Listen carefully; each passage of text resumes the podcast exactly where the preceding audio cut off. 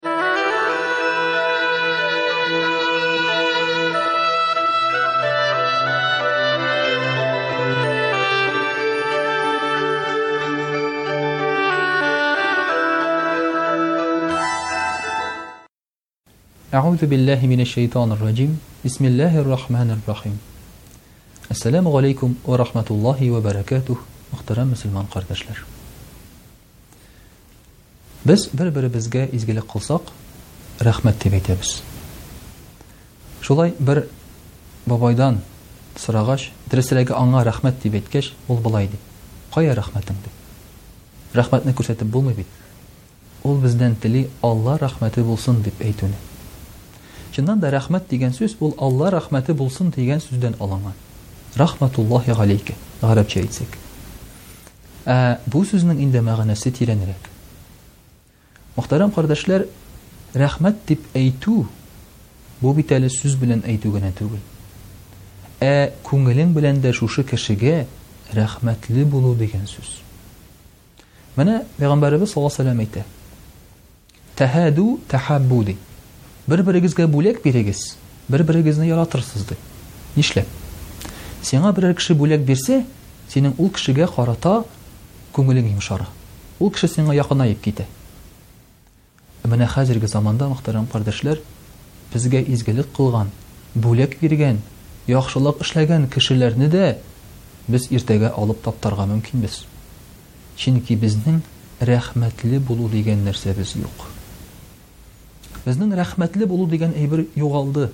Ата-анага карата, хәтта ата-ананың баласына карата да, аларның эштәге кешегә карата, сиңа эш биргән кешегә карата шулай бит. Ә эш биргән кешенең эшләгән кешесенә карата рәхмәтле булу дигән нәрсә югалып бара. Рәхмәт әйтү бар, спасибо дибез. Әмма рәхмәтле булып калабызмы? Пәйгамбәребез саллаллаһу алейхи ва саллям аңа карата кемдер ниндидер изгелек кылса, тиз арада җавап бирергә тырышкан. Әгәр дә аның җавап бирерлек әйбере булмаса, мәсәлән, биргән бүләккә бүләк белән җавап бирә алмаса, ул аңа дога кыла торган булган. Мөхтәрәм кардәшләр, менә ул күңелле була, әгәр дә кара-каршы булса, рәхмәтле хисләр, рәхмәт хисләре. Сиңа бүләк бирделәр, син дә бүләк бирәсең. Син дә аңа шундый ук карашта, мөнәсәбәттә буласың. Менә бу рәхмәтле булу дигән сүз. Безнең рәхмәт дигән сүзебездә бит менә шушы таләп ителә, сүз белән рәхмәт дип әйтү генә түгел. Бер рәхмәт мең бәладән коткара, дибез. Ул бит эшләгән изгелегеңнең үзеңгә изгелек булып кайтуы дигән сүз. Әлбәттә, без изгелекләрне нәрсәдер күрер өчен эшләмибез. Ышан да түгел. Без аны Аллаһ ризалыгы өчен эшлибез. Бу кешедән күрмәсәк, башка кешедән күрәбез без аның изгелеген. Мәгънәсе анда түгел. Әмма бүләк алган, яхшылык күргән кеше үзе дә башка кешеләргә карата яхшылык эшләргә тиеш. Әгәр дә изгелек Синең күңелеңдә изгелек уятмаса, димәк, син инде шул дәрәҗәдә түбән төшкәнсең. Сиңа хәзер бер нәрсә тәэсир итми. Кешенең кылган изгелеге дә сиңа тәэсир итмәскә мөмкин. Кайчагында, мөхтәрәм кардәшләр, мин шаккатам, мәсәлән, кыш көннәрендә машина бата.